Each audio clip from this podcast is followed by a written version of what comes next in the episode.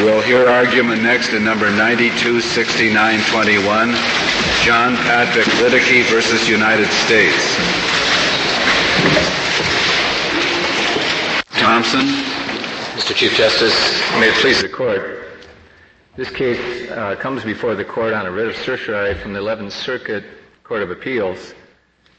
There, the 11th Circuit held that recusal motions of federal judges under 28 United States Code Section 455A have to be considered with the extrajudicial source requirement, and therefore the arguments concerning a judge's conduct in the courtroom uh, were improper and they did not need to be considered in terms of such a motion and therefore affirmed the conviction of my three clients.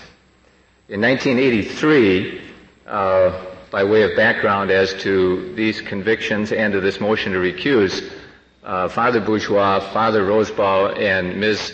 Ventimiglia were arrested and convicted in Georgia of various petty misdemeanors before the Honorable J. Robert Elliott in the Middle District of Georgia. If, the, if they were petty misdemeanors, how did they get into federal court? Was it a federal enclave type of thing? It was. It was a federal reservation on the uh, Fort Benning uh, base. Uh, so because they were petty misdemeanors, Chief Justice, it was uh, a bench trial. Uh, that bench trial obviously generated a transcript. Uh, there were sentences. There was no appeal from that case. In 1991, uh, Father Bourgeois, Charles Liteky, and Pat Liteky uh, were charged again with regard to activities on the Fort Benning military base, this time with a felony. Uh, and as a result of that indictment, were brought before Judge Elliott, the same judge who had presided the 1983 case, and filed a motion to recuse Judge Elliott based largely, in fact almost exclusively, on his conduct in the 1983 case and attached as part of that motion not only argument but a transcript of the 1983 proceeding. Uh, Judge Elliott uh, denied the motion, rejected the motion, citing the leading Fifth Circuit and 11th Circuit cases which have an extrajudicial source requirement for 455 federal recusal motions and indicated because the events that were alleged requiring the recusal arose in the courtroom, that is part of the judicial proceedings, that judicial conduct need not be considered uh, under 455A. The uh, 11th Circuit, as I held, uh, as, as I indicated, affirmed that. After the recusal motion was denied, there was another trial in 1991, this time with the jury. Uh, it was a day and a half trial, and that resulted in convictions uh, and sentences of the defendant. In the 1983 case, was there any appeal? There was not in the 1983 case, Your Honor. Isn't there some concern here that the recusal motion is being used to to substitute for, to do service for an appeal objecting to the fairness of the trial in 1983? Justice Ginsburg, there is not a concern that I've seen raised by the government in this case concerning that. Uh, there was. Well, in, in, in allowing a litigant to rely on conduct in a prior trial when that judgment wasn't appealed, allow that many years later to come up in the guise of a recusal motion uh, is perhaps that's the reason why courts have said they're not going to uh, entertain um, what might be regarded as a substitute for an appeal in, in this form. Your Honor, I don't think there would be a substitute for the appeal because it would be governed by substantially different standards. That is, if there had been a direct appeal to the 11th Circuit in 1983, on fair trial grounds, it would be judged by abuse of discretion, whereas that appeal conceivably and academically could be lost and it could still arise under 455A to uh, a possibility or a reasonable doubt as to partiality under, under that statute and require recusal, even though there had been an affirmance in 1983. So I don't think those are uh, uh, exact comparable issues. the face of now now the challenge here was brought under 455A is that correct not under any of the provisions of 455B that's correct your honor. That's that's the uh, petition for this writ of certiorari is limited to 455A mm-hmm. and uh, would you think that the facts here as you allege them to be would also be sufficient to amount to something that could be challenged under 455B1, which is the personal bias or prejudice concerning a party?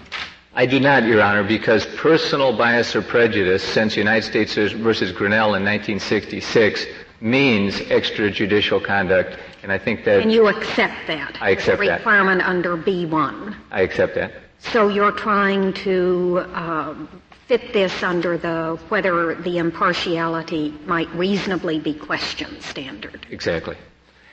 And I think the face of the statute supports exactly that distinction, and that is really, I think, uh, what clearly is to be decided here. The statute reads, any justice, judge, or magistrate of the United States shall disqualify himself in any proceeding in which his impartiality might reasonably be questioned.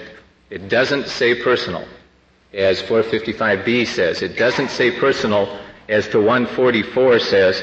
Personal has been held to be the extrajudicial source requirement. This statute, plainly on its face, and for many good policy reasons that are enunciated by this court in Liljeberg and by Congress, to apply to any conduct of the judge. In other words, the source of the bias, whether it be through judicial conduct or through extrajudicial conduct, is totally irrelevant. What is important for the court system and the integrity of the judiciary that if there is bias, it need be considered. Well, what now? Let's find out what kind of bias we're talking about. Supposing that uh, you're in a, a many-judge trial court and as is common, some of those judges have a reputation for being pro-plaintiff in personal injury cases, and some have a reputation for being pro-defendant. Is that the sort of bias that could be attacked by, the, by this section? Mr. Chief Justice, it is not, in my view. In other words, those sort of judicial proclivities or philosophies are not bias. What bias is, is not the manner of ruling uh, in a particular case or the judgments in a case. It is the conduct that a judge engages in which indicates a kind of uh, inclination or favoritism or hostility or some of those kinds of things against or for a party which would render a reasonable person to question impartiality. And not a, a disfavor or dislike of a particular kind of lawsuit. Not at all. In there, fact, is, there is some overlap between the fairness of the trial because the things that you, I mean, if you have a biased judge, certainly you don't have a fair trial. And so you, you are asking this judge to go over making this decision, the record of an old trial, in somewhat of the manner that a court of appeals would review it to determine if the trial had been fair. I, may, I agree with you that they're not identical, but there is a considerable overlap. And what you're asking this trial judge to kind of sit in judgment on his own performance, some similarity to what a court of appeals would have done if you had appealed the original conviction and said, I didn't get a fair trial. Justice Ginsburg, I think there is substantial similarity. Uh, the judge would be looking at the same sort of facts. The judge would have the transcript in front of him or her the differences would be that the judge would not only be looking at the transcript with a view toward whether or not they are biased or lack uh, impartiality. That is, they couldn't sit in the next case. The judge, under this standard, and this is what the Congress has said should be done, should look at it from the observation of a reasonable person, not from their own standard, uh, viewpoint as a reasonable person and whether that reasonable person would then harbor a doubt as to their impartiality. And so it, it makes sense in a way, although difficult for a judge to do it, him or herself, because by looking at it, the judge may think that the actions were justifiable, but may reflect and may have their recollections uh, so refreshed that they would think perhaps if a reasonable person was sitting, it might look as if I shouldn't then sit in this next case. And it would have to be the appearance, because a judge takes an oath to administer justice without respect to persons. If a judge couldn't do that, the judge would be duty bound to recuse. So what you're suggesting is, although the judge knows she isn't biased, that she's supposed to read an old transcript to determine whether somebody, some reasonable viewer might think she was. Exactly, and that's exactly why 455A was passed, because at the time it was passed, it was passed to conform with the Code of Judicial Conduct, which had just been passed by the American Bar Association, which incorporated for the first time in these statutes an appearance of impropriety standard rather than actual bias. Is there, let, let me ask you another question about the kind of bias we're talking about. Is it limited to the situation where the claim is really that a judge would disfavor the litigant making the affidavit in a way that he would not disfavor another litigant who had exactly the same sort of legal claim. Mr. Chief Justice, I don't know if uh, under 455A the affidavit is not required. That's that's required under 144. Um, I think whether or not the person actually makes the recusal motion would go beyond where we are asserting the court should really draw the line. In other words, the process itself of filing the motion to recuse for a practicing lawyer certainly would be something not done lightly and be done with great consideration. But what I am saying is that proceedings that occurred before then in court, which were judicial in nature, should be considered by the judge in passing on the motion. Well, what I, I think what I'm trying to get at is something a little different. Uh, s- supposing that you you could show that uh, Judge Elliott treated your clients, uh, in your view, hostily, and that a reasonable person would think it was, not, but that he also, uh, it could also be shown that he treated virtually all people who were arrested for protesting at Fort Benning, if there were a number the same way. Now, would that be sufficient? I'm not sure if that would be sufficient. It would certainly be probative, and if a pattern of conduct could be established that in, in every case where someone who is in the same position of the defendant in those situations, uh, it would be probative as to bias. Well, then, then uh, where do you draw the line between that and someone who is not at all uh, friendly to plaintiffs' personal injury suits, but treats all plaintiffs' personal injury plaintiffs with, with equal, uh, quote, hostility, close quote? Where you draw the lines, Your Honor, I think is very difficult. Uh, I think certainly the way you're going at it, I think it is.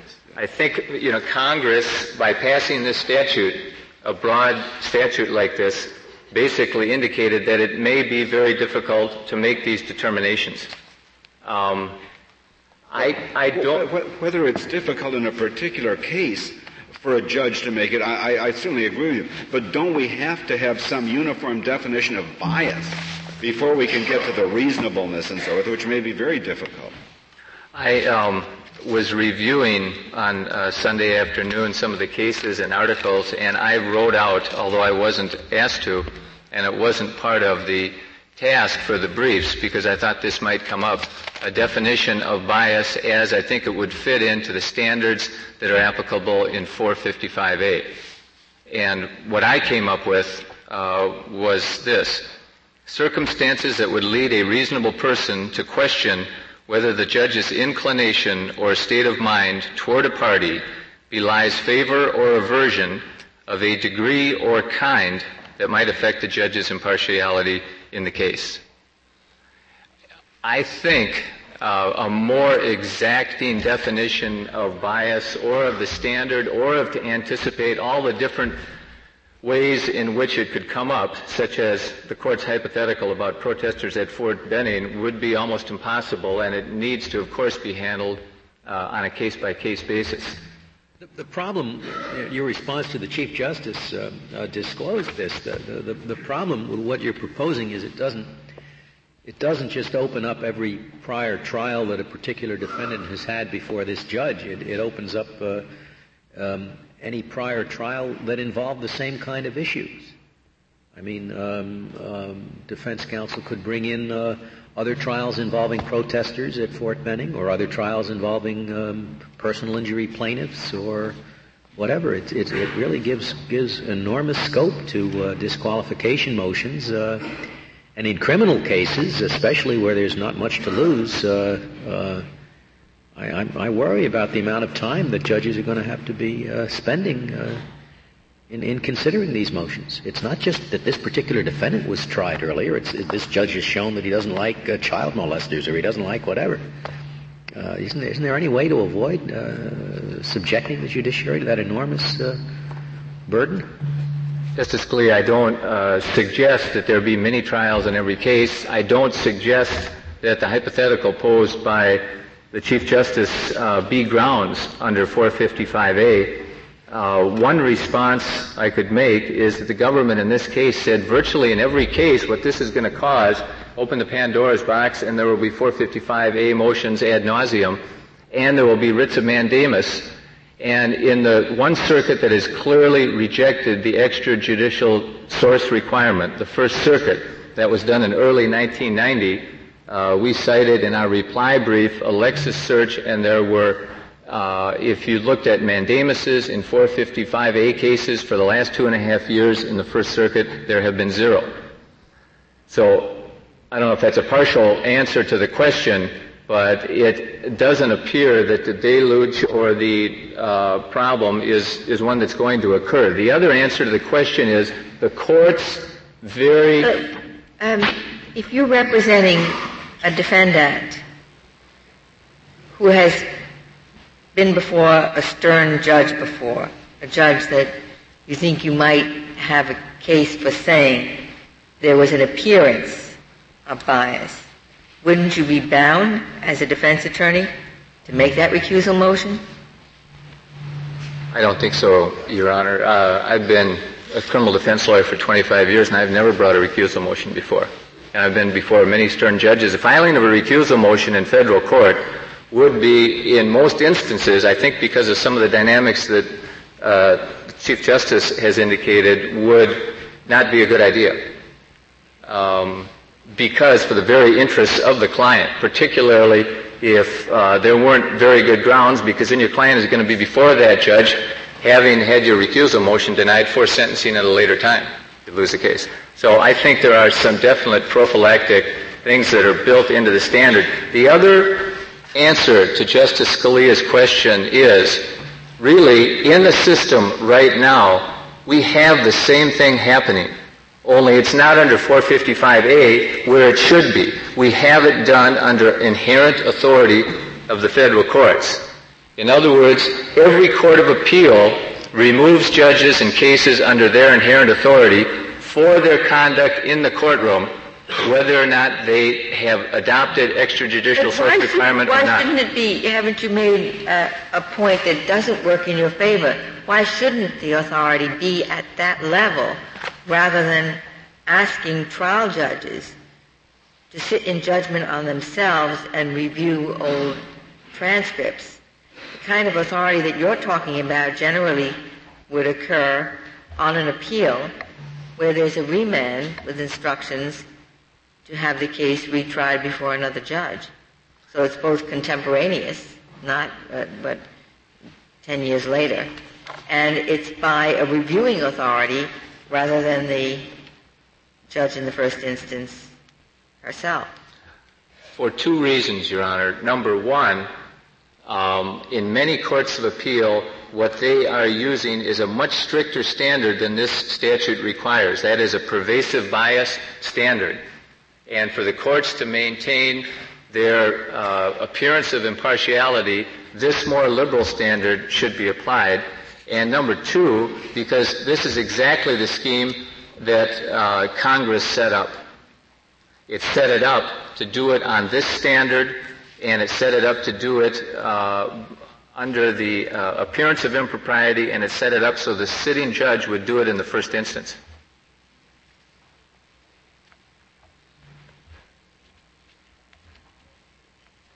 If there are any other questions at this time, I'd uh, like to reserve. I have one question. There's some uh, discussion in the brief about the actual alleged misconduct of the judge in this case. What, in your view, is the most serious uh, transgression that the trial judge made here, in, indicating a lack of impartiality? Uh, you mean in the 1983 or 1991 well, you, trial? You take your pick. I didn't try to tell. The reason I'm asking the question is, I think perhaps if we reached the merits, we would not be as offended by the trial judge's conduct as you suggest in your briefs. And I just want to be sure I've focused on what you think the most egregious misconduct of the judge was. Um,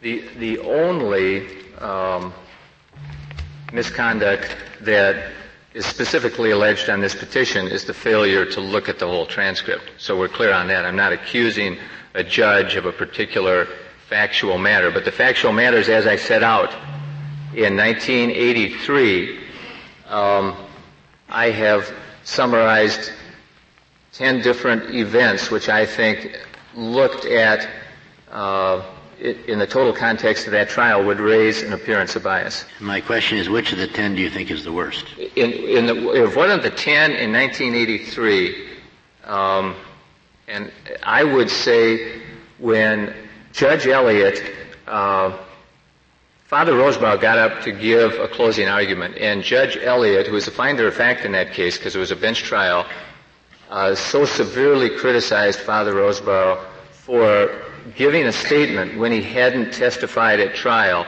that uh, Father Rosebaugh was obviously intimidated and stopped and abandoned his argument. And then we, we might have done the same thing here if you had given a similar statement. Uh, you know better than to do that. It seems to me that that was necessary in order to focus the defendant's attention on what was going to be determinative of guilt or innocence. It's, it's actually. Now, it may be uh, there, there's a polite and an impolite way to do this, I suppose.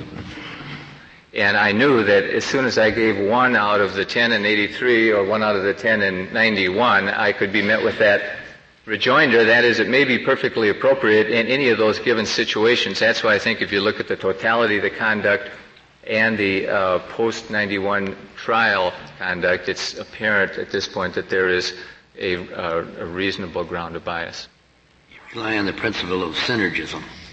In part, Your Honor. Thank you.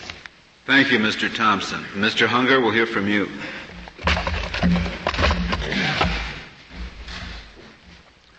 Thank you, Mr. Chief Justice, and may it please the Court. The question presented in this case is whether 28 U.S.C. Section 455A was intended to overturn the fundamental principle of recusal law that a judge's unfavorable attitudes towards a party are generally not disqualifying unless they have an extrajudicial source. Mr. Hunger, you just said generally. That's not what the 11th Circuit said. Well, the 11th Circuit and every other court of appeals to address the question, Justice Ginsburg, has recognized a pervasive bias exception to the extrajudicial source requirement. The 11th Circuit did that in the McWhorter case, which is cited in our brief. Uh, we cite a number of other decisions for that proposition as well. Uh, you read the sentence in the opinion we're reviewing, but matters arising out of the course of judicial proceedings are not a proper basis for recusal, as implicitly to contain uh, the qualification except in extraordinary cases. Well, what the 11th Circuit did there, Your Honor, is state the general rule. It didn't refer to the pervasive bias ex- exception, which clearly exists uh, under 11th Circuit law and under the law of the other circuits because petitioners never claimed, never relied on that argument. All petitioners, the only issue presented to the 11th Circuit was this extrajudicial source requirement argument that the extrajudicial, extrajudicial source requirement does not exist with respect to claims made under Section 455A. The 11th Circuit uh, implicitly rejected that argument, and since there was no other uh, argument being made by petitioners with respect to the recusal motion, did not address the pervasive bias issue. And of course, for the same reason that issue is not before this court, the only question presented by petitioners is whether the extrajudicial source requirement applies under Section 455A. But we, we certainly believe, and the courts of appeals have indicated, that there is a pervasive bias exception to handle the egregious cases where uh, a reasonable person would believe, based on the judge's actions arising solely out of judicial proceedings, uh, that the judge is pervasively biased against a party and therefore should not. I take it your answer to my question is yes, you do not read this as an ironclad rule without any exception. Correct, correct. The 11th Circuit stated the general rule. It didn't refer to the exception because the exception had not been raised in this case. But, but the 11th Circuit has not applied the extrajudicial source requirement as an ironclad rule, nor has any other court that we're aware of, and, and we don't believe that it is an ironclad rule. What the extrajudicial source requirement uh, reflects is the common sense notion that as a general matter, it's, it's not reasonable to infer disqualifying bias from the fact that a judge has formed opinions about the parties or the merits of the case based on what the judge has learned in the course of presiding over a case. And of course, we could construe uh, subsection A um, uh, entirely consistently with what you have just said. That's exactly uh, right. And still come out your way, I take it. That's correct, Justice Souter. We believe that the language of Section 455A uh, which refers explicitly to a, to a reasonableness requirement, a rule of, of reason, is, is certainly not inconsistent with the extrajudicial source doctrine as it has developed over the years, because that doctrine, as we indicate, uh, has a pervasive bias exception, but, but is simply in keeping with the normal perceptions of a reasonable, fully absor- uh, informed observer that as a general matter, when a judge uh, makes credibility findings or rules on the merits or or acts in any of a number of ways that may be perceived as unfair by a party, as long as the judge is doing that based on what the judge uh, views to be the, the, the, facts and the law as set forth in the case, that's not a proper basis for recusal. Well, so supposing that a judge had taken this 1983 trial, Judge Elliott had made rulings that were beyond challenge at all, and uh, uh, but commented when the uh, defendant uh, finally was let off to whether he was left out. You know, I think you're a worthless, mealy-mouthed little tool, and I hope I never see you in this court again. Now, is that pervasive bias? Um, obviously, Mr. Chief Justice, it's difficult uh, to, to, draw uh, precise lines in this area. Um, that might well rise to the level of pervasive bias. The, if that doesn't, what would? the, um, the, the Fifth Circuit uh, for example, in a case cited in petitioner's reply brief, United States against Holland, found pervasive bias where a defendant uh, invited an error by, by, the, by the trial judge and then obtained reversal on that ground, and the case was sent back to the same judge. Uh, the judge then stated on the record uh, that the defendant had, uh, had uh, betrayed the judge, had broken faith with the judge, and that as a consequence the judge was going to increase his sentence to punish him for doing this and to make sure he didn't waste the government's money with a future trial. And the, the Court of Appeals found that that was pervasive bias, uh, despite the fact that it was judicial and that it, it didn't involve anything. Do, do, you define pervasive bias as what a reasonable person would uh, ascertain as being biased? I think that the, the, the yes, Justice Kennedy. I'm not that, quite sure why your exception doesn't mean that the whole uh, exercise of judicial and extrajudicial sources is just irrelevant. It's not irrelevant, Justice Kennedy, because in the vast majority of cases, what the, the, way these cases are actually litigated is that parties tend to dislike ju- rulings by judges, and then they may be able to point to a few stray comments by a judge that imitate that indicate some irritation, and putting those unfavorable rulings and the few stray comments together, they try and claim that recusal is required. Well, but, but if, if, you have to go through the exercise of, of reviewing to see whether there's pervasive bias, uh, why don't we why don't we just say that this is in, insufficient as a, as a showing to disqualify? And the whole dichotomy between judicial and extrajudicial just becomes irrelevant at that point. I mean, your brief is very candid in which you say that there's this, there's this exception and you think it's necessary. But I'm just wondering if the exception doesn't really swallow the rationale for having the, the distinction to begin with. The courts of appeals, Your Honor, have had no difficulty uh, separating the wheat from the chaff in this area. The vast majority of the cases that come up, the courts of appeals can either dispense with readily simply by by uh, applying the extrajudicial source requirement. Either there's no allegation of pervasive bias at all, or it's so clear from the facts that it doesn't rise to that level that they need not conduct the kind of fact-intensive scrutiny of the transcript and the rulings in, in this trial and in previous trials uh, that petitioners would have the courts conduct in every case. Well, it is a little hard to read all that into the language of 455A, isn't it? The, the requirement, the, I believe that that's correct, Justice O'Connor. It is difficult to read into the language of Section 455A the rather uh, uh, awkward and time-consuming procedures that petitioners are suggesting are there. And what's more, well, I think it's hard to read into a, a pervasiveness requirement. I mean, the language just speaks of uh, reasonable appearances. With respect, Justice O'Connor, I, I, think not, because, of course, the language reasonableness necessarily uh, implies some flexibility, and, and, and uh, Congress obviously intended the courts to to, uh, to have some flexibility in applying that statute. What, what I think the extrajudicial source requirement, as it has existed over the past 80 years, reflects is the, is the, is the common sense notion and determination by this court and the lower federal courts that, in general, it's not reasonable to question to infer disqualifying bias based on the fact that a judge has developed points of view about a matter based on what the judge has learned in the course of conducting judicial proceedings. Now, there may be. Then we're just saying that that's not bias. Exactly. That's, that's correct. It's not, imp- it's not partiality for a judge to develop points of view about the matter based on what the judge has learned in conducting judicial proceedings absent unusual circumstances. So a reasonable person. Then I don't think pervasive is, is quite the right word uh, for, for the kind of bias you accept. I, I wonder if it isn't uh, personal as opposed to kind of philosophical.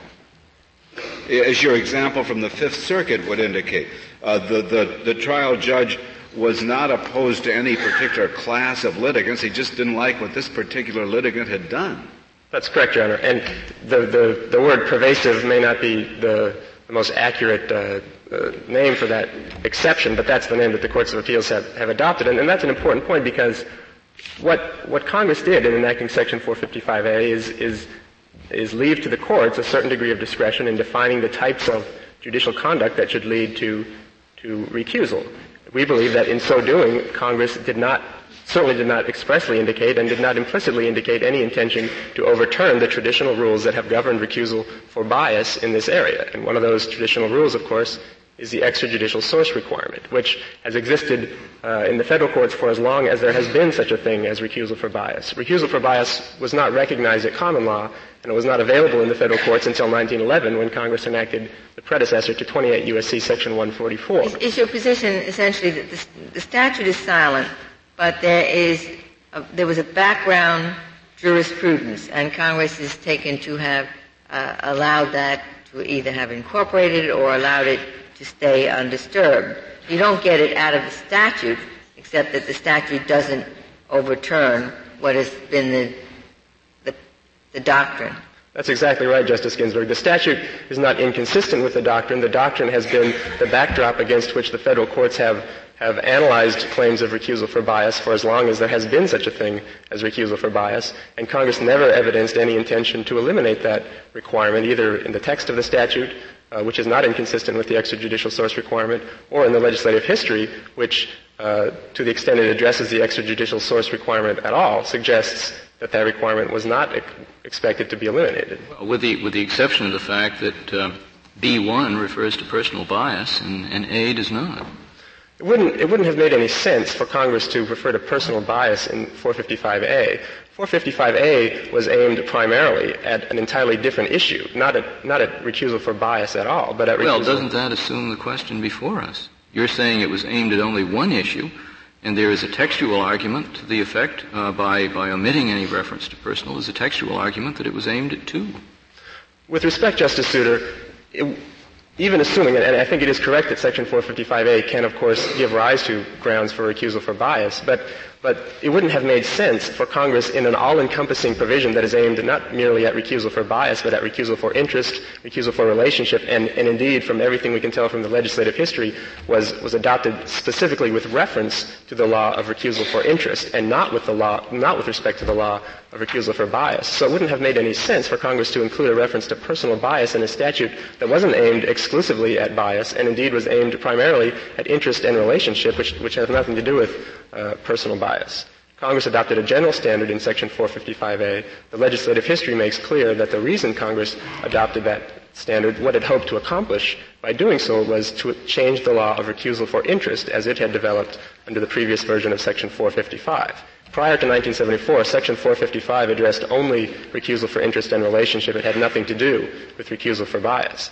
And Congress, when it uh, amended the statute in 1974, made clear that the purpose of that amendment with respect to Section 455A was to change two aspects of the law of recusal for interest as it had developed under Section 455, namely the but if that's all it wanted to do, wouldn't it have been easier to amend 144? Because 144 does have a textual basis for the gloss that was put on it, because it refers to personal bias or prejudice, which is a textual basis for the extrajudicial source rule.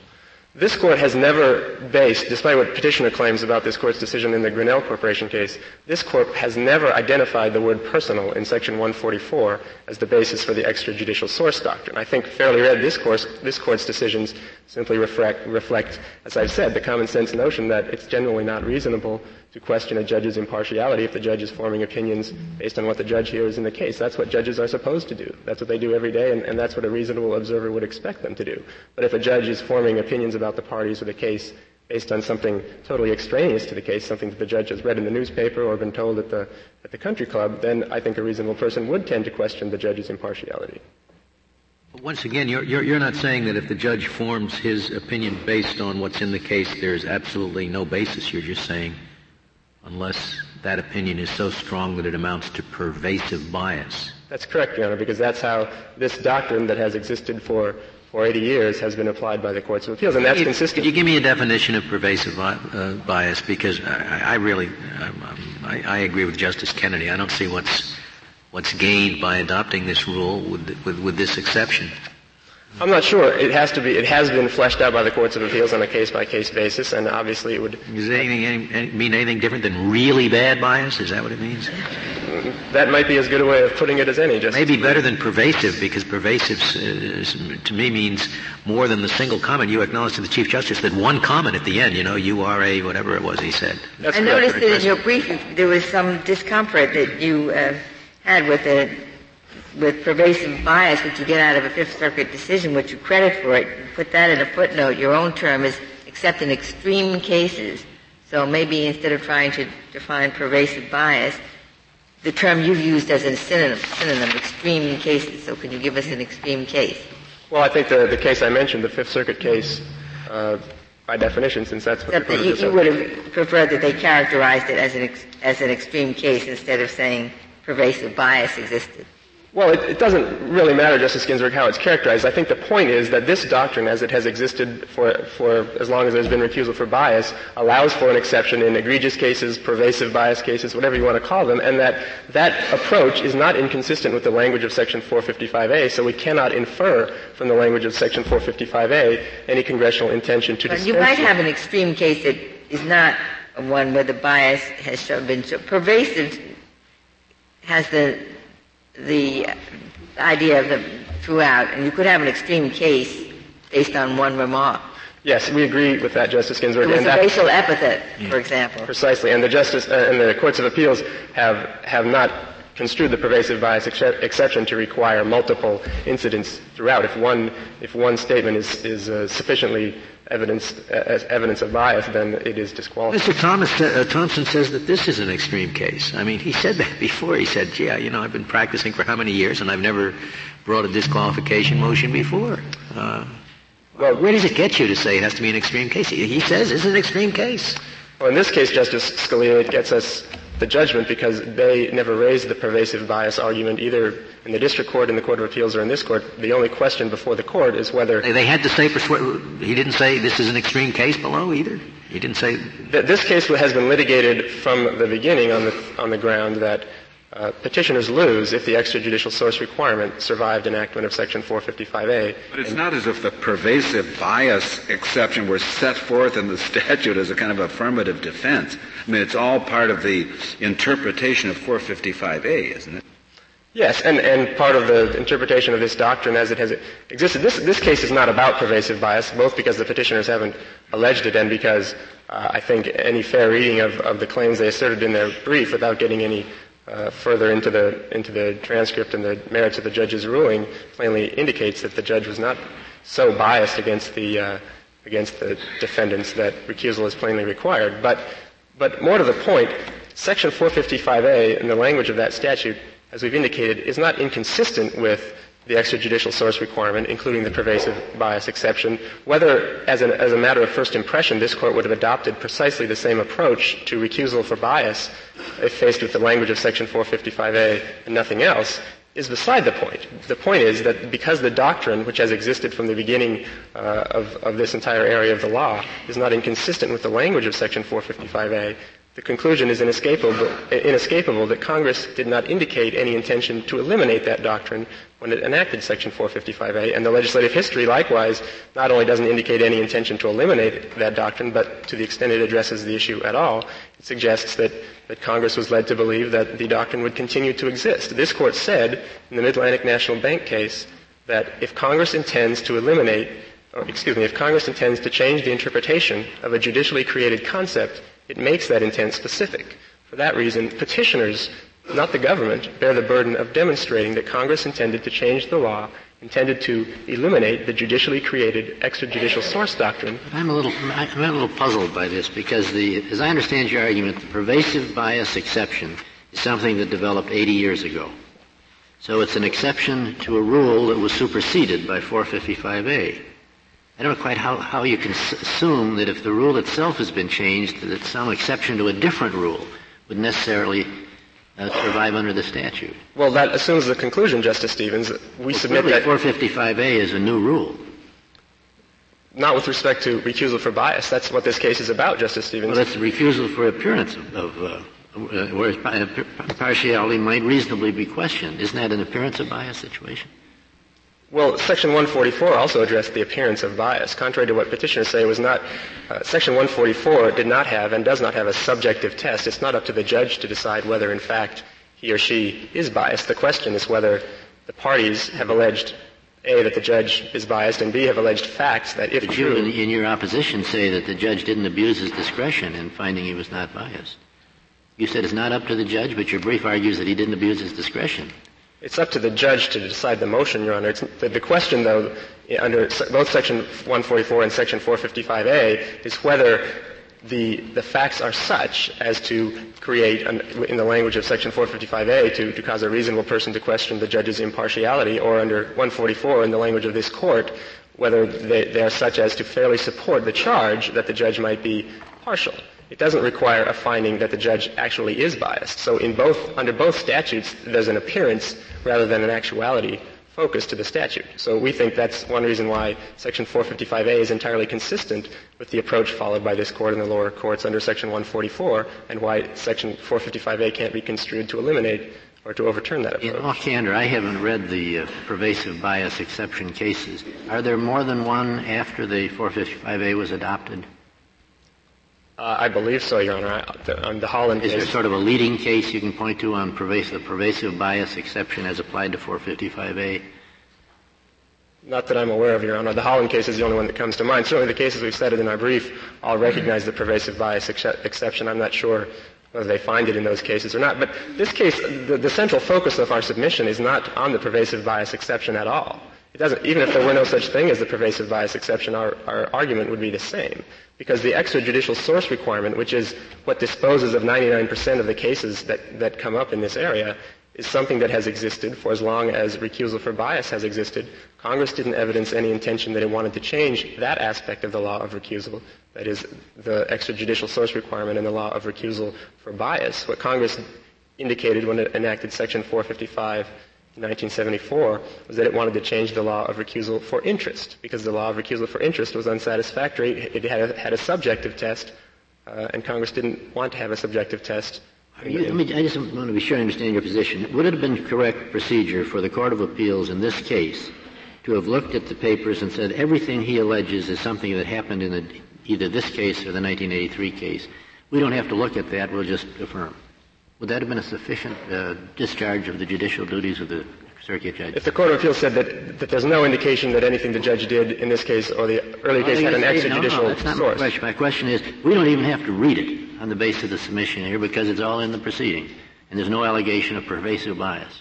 No, the, the, the, extrajudicial source requirement has never been, been applied so as to permit reference to things that happen in the, in the course of judicial proceedings. If, if a judge in the course of judicial proceedings says, I'm going to rule against you because you are Hispanic and I don't like Hispanics, that is extrajudicial bias. The judge has a, has an invidious discriminatory animus towards Hispanics and that is not a proper basis on which to rule, and the judge should be disqualified. So you have to look at the, depending on the allegations, you may have to look. What, what, if, what if the judge says uh, uh, to somebody, say a man during a divorce trial, that after hearing what you did in this case, I'm simply appalled Uh, and I can't believe any human being would do that. Uh, now, is, is, is that, uh, is, the guy comes up in, in, another trial and says, You're biased against me. Is that extrajudicial source or not? No, it's not, Your Honor, because the judge based that opinion based on what the judge saw in the course of the trial and the facts well, that I don't said. think it makes I don't think it makes good sense then. Maybe that, that doesn't mean it shouldn't be the law. I think what we're really talking about here what we're really talking about here is philosophical bias and that we don't want a judge disqualified for philosophical bias. And usually that will uh, come up, the judge's philosophical approach will come up as a result of rulings during a trial. But something could come up during the trial that simply poisons the judge's mind in a way that has nothing to do with his philosophical approach. And it seems to me perhaps that, that is, is a better example than, than uh, the kind of other examples of uh, uh, pervasive bias? Well, certainly, Your Honor, the law as it existed under Section 144 and the extrajudicial source requirement, and, and as we claim should continue to exist, provides that a judge's philosophical views of the law are not a proper basis for recusal. We, at least, agree with that. Um, Mr. Hungar, I, I guess I, I, I, really don't understand just, just what's going on. Did, did, you say that if the judge says that uh, I, uh, in the course of the trial, uh, I'm going to rule against you because you're Hispanic? That does not come within the the uh, uh, extrajudicial source. That it would be an extrajudicial. It would be an extrajudicial source, yes, even though the statement is made during the trial. The question is not where the it's the source of the bias, not the source of the statement. Precisely. Precisely, Your Honor. That's correct. Because, as we have suggested, this and the logic of the, the court's ruling in this area over the past 80 years is consistent with this. It's simply not reasonable to. But he only discovered the man was a Hispanic at the trial. I mean, isn't well, that's right, Your Honor. This man before. But I think we presume that. Uh, that there is some extrajudicial source for that basis, and the courts of appeals have so said. Justice Kennedy in the United States However, against the 40 cases speak in terms of in-court conduct. Uh, in-court conduct is what's. Uh, That's correct, Justice Ginsburg. But if the in-court conduct, if the ju- judge evidences an extrajudicial bias. That is, the reason the judge is doing something in court is because the judge is biased against a particular class, a, a particular race of defendants, or, or what have you. The, the, courts of appeals have uniformly said that that is extrajudicial. Justice Kennedy in the United States against Conforte case for the Ninth Circuit yes, but wrote precisely the judge that. said, I've tried a hundred narcotics cases involving Hispanic defendants, and they're all liars. I'm convinced of that. I therefore conclude I don't like Hispanics. The source of his, his bias is, arose in a series of cases. Did you disqualify him or not? The courts of appeals have applied the extra, have, have found that, that alleged bias is judicial if it's based on what the judge learned about a defendant in the course of conducting he, he trials learned, involving. He, he, thinks he learned about a characteristic of a class of persons from trying a lot of cases involving members of the class. There's no question, Your Honor, that if the judge displays an invidious racial or religious. Even uh, if the source of it is judicial. Yeah, well, yes, although that, that, that's the only time you ever met a Hispanic was in the court. That's court. correct, Justice Stevens. That question, of course, has never arisen and I think is very unlikely to arise. But if it did arise, I think the courts of appeals would say, because they have been so, uh, so concerned to ferret out uh, class-based animus of that nature, that I think they would, and quite properly, uh, require that the judge be recused. But again, this is a doctrine. But it seems to me the inquiry is to the nature and the intensity of the bias and not its source. The source is directly relevant to that inquiry, Justice Kennedy. If a judge says to a defendant, I find you are not credible because my sister told me so, we are much more concerned than if the judge says to a defendant, I find, based on the way you've testified and your appearance and the kind of, kinds of things you say in the course of the trial, that you are not credible. That, but that's not a fair hypothetical because in one case uh, we know that the bias is proper, in the other case we know that there's no bias at all. That's exactly right, Justice Kennedy. It's not bias in, in the second case because the judge is acting based on what the judge is supposed to act but on. So then, but so then you've, you've just given us a hypothetical in, in, in which it's self-answering because there's no bias at all in the second hypothetical under any under any theory. That's our submission, Justice Kennedy, that there is no bias within the meaning of Section 455 and the doctrine of recusal for bias as a general rule at least, if the judge forms opinions about the parties based on what the judge has learned in the case. That's what you'd also say there's no bias if, if, if what the judge said is, uh, I've seen your right eye twitching during this whole trial, and I conclude from that that you're, you're just a, an incorrigible liar. That, that would not be bias either, right? Because that's well, again, it depends. We've no extrajudicial source. He derived that from, you know, This judge just jumps to quick conclusions on the basis of uh, minor evidence. Well, it might be grounds for reversal, Your Honor. It might be grounds for a finding of pervasive bias. It's not clear how the courts of appeals would respond to that type of hypothetical. Obviously, at the margin, there are always going to be difficult cases, but in reality, that is not an extrajudicial source. You would acknowledge that that's a judicial source. I wouldn't acknowledge that. I'm not sure, Your Honor. It depends on the facts. If the judge, What? I mean, it's it's a Wait, fairly no, ridiculous hypothetical. But If he says, on the basis of what you said, I conclude you're an incorrigible liar, you say, well, that's, that's a judicial source. But if he says, on the basis of my watching your eye twitch, you're an incorrigible liar, it suddenly becomes an extrajudicial source? No, I think if that's the only thing he says, it's probably judicial. It depends, though. If the judge says uh, something suggesting a class-based animus towards eye twitchers, I don't know. That might Would it constitute, be read a book out of court about eye twitchers? that might constitute an extrajudicial source. Isn't Again, the easy way to get where we all seem to be agreeing we should end up simply to say that subsection A uh, does not contain the limitation that you say it contains, and construe it simply to require a very serious, a very bad degree of bias before it comes into play. Your, your way of getting to the point where everybody seems to say we should, we should get uh, is to say that there is a, an extra an, an extra textual exception to a requirement which is it not which is itself not textual in subsection A. Why isn't it easier to say that yes, subsection A can by its terms include uh, the uh, the judicially derived bias, but it's got to be very serious. it may or may not be easier, Justice Souter, but it would not be consistent with this court's cases defining the appropriate approach to statutory construction. I think what I hear members of the court saying is that the extrajudicial source requirement, as we define it, is, is consistent with the language of Section 455, but that it might be equally appropriate to, to define, the, to interpret the language of Section 455A to adopt a rule that's phrased differently, but the results are the same. That being the case, the extrajudicial source requirement is consistent with the language of the statute, so Congress cannot be deemed to have eliminated that requirement. Thank, you, Mr. Hungar. Mr. Thompson, you have seven minutes remaining. Thank you, Your Honor. Good please the court.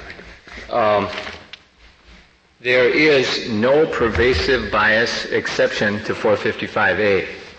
The pervasive bias exception only comes up when the circuit courts of appeal have used their inherent authority to remove a judge. The perfect example of this is number one, if you look at the language that has just been used, the language in the statute is might. That is whether there is an appearance of bias. The language in the statute is not pervasive or really bad or extreme. So that so-called pervasive bias exception couldn't have anything to do with 455A. As further proof of the It's prop, not just might, it says might reasonably. might reasonably. And But that's where they say the pervasive comes from, might reasonably. And unless it's a pervasive bias, they say, uh, it would not reasonably.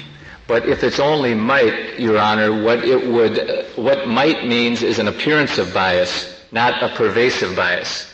So the standards are totally different. 455A doesn't even require bias. It requires an appearance of bias, and if you have pervasive bias, it's beyond bias. I mean, it's an extremely egregious situation. Well, I think what they're saying is, look at when, when you've just sat through uh, uh, three days of trial in a in a in a in an odious uh, uh, torture and homicide case, one would expect you to come out of it with a with a fairly, uh, assuming uh, the, the person's convicted, with a fairly poor opinion of this person, and that has to show, and that would be expected to be shown in the, in the judge's comments at sentencing and perhaps during trial. But that's okay. I agree. That is not reason. That is not unreasonable. But it's only when it becomes unreasonable. I mean, he flies into a towering rage or something. Uh, then at that point, uh, it doesn't come within uh, 455A. Why isn't that a perfectly valid interpretation of the language? It's not a valid interpretation of the language, and uh, you can see it in the Jacobs case in the Ninth Circuit. In that case, the judge uh, was supposedly guilty of pervasive bias. They dismissed an indictment against the government and did some other things. It went up to the Ninth Circuit. The Ninth Circuit candidly admitted if this case were here under 455A, we couldn't remove the judge because of our extrajudicial source requirement. The judge did all of this in the courtroom, just as the hypotheticals we've been talking about this morning. Therefore, since 455A wouldn't require removal, we can do it, however, under our inherent authority of the court. And th- that's where pervasive bias comes in. It doesn't have anything to do with 455A. It comes in out of Offutt and the other cases from this court and from the circuit courts of appeal where they have said if things get so out of control, we can remove a judge. Just as Judge Elliott was removed a few months ago by the 11th Circuit, they don't have the, the uh, 455A determination about in-court conduct, and they removed him for harsh language back toward the 11th Circuit in Clark versus Coats and Clark. They're two totally separate things, and there's no pervasive bias that exception. On, that was on direct appeal? That was on direct, that was on a third appeal. Harsh language towards the judges of the 11th Circuit? Yes, Your Honor. The uh, second, Mr. Hungar says it's only common sense, this argument he makes about what is in court and what is out of court and how we should judge judges. It seems to me what common sense is, is the extrajudicial source requirement makes no sense because the way we know our judges is in the courtroom and by their judging, not by their off-bench conduct. So what makes common sense is to apply the statute the way it is written.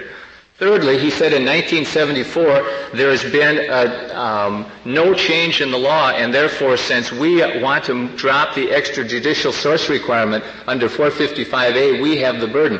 455A, may it please the court, was an entirely new proposition in 1974. Before that, 455A only talked about conflicts of interest. 455B expanded that, and then 455A was a completely new proposition of law, which set up for the first time appearance of bias as the proper standard. Counsel, does that apply to this court as well, the members of this court? It does.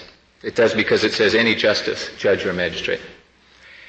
Next, there was a question, I think it was by Justice O'Connor. The 11th Circuit, based on their decision, and Judge Elliott, based on his decision, never read the transcript and never had to look at 1983. That's what's fundamentally unfair about the extrajudicial source requirement because the confidence in the judiciary is going to be dis- diminished if someone makes allegations, whether they're right or wrong, about what happened at 83, and the judges say, we are going to hide behind extrajudicial source requirement, we are going to dodge the allegations, and we don't have to read the transcript. That wouldn't they have to read the transcript as long as the doctrine comes with the exception for extreme cases? Read the transcript to see if this is an extreme case. Given the, given the pervasive bias argument he made, only the 91 um, transcript, Your Honor, because the 83 conviction wasn't on appeal.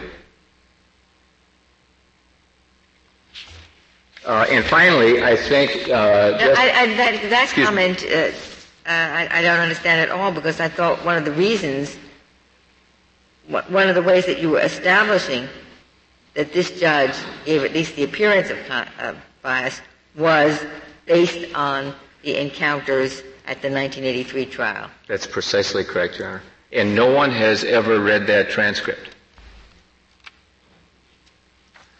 Uh, and finally, I think Justice Kennedy's. Uh, they say that I think they say that they would have read it if you had said this was really bad. If, it's, if it's, I think that's the government's position. They, they would have read it if you, just didn't say it was really bad. If I had said it was really you bad, say it was really bad. I, I said verbally it was really bad, but 455A doesn't say that I should say it's really bad. Thank you, Mr. Thompson. The case is submitted. The Honorable Court is now adjourned until Monday next at 10 o'clock.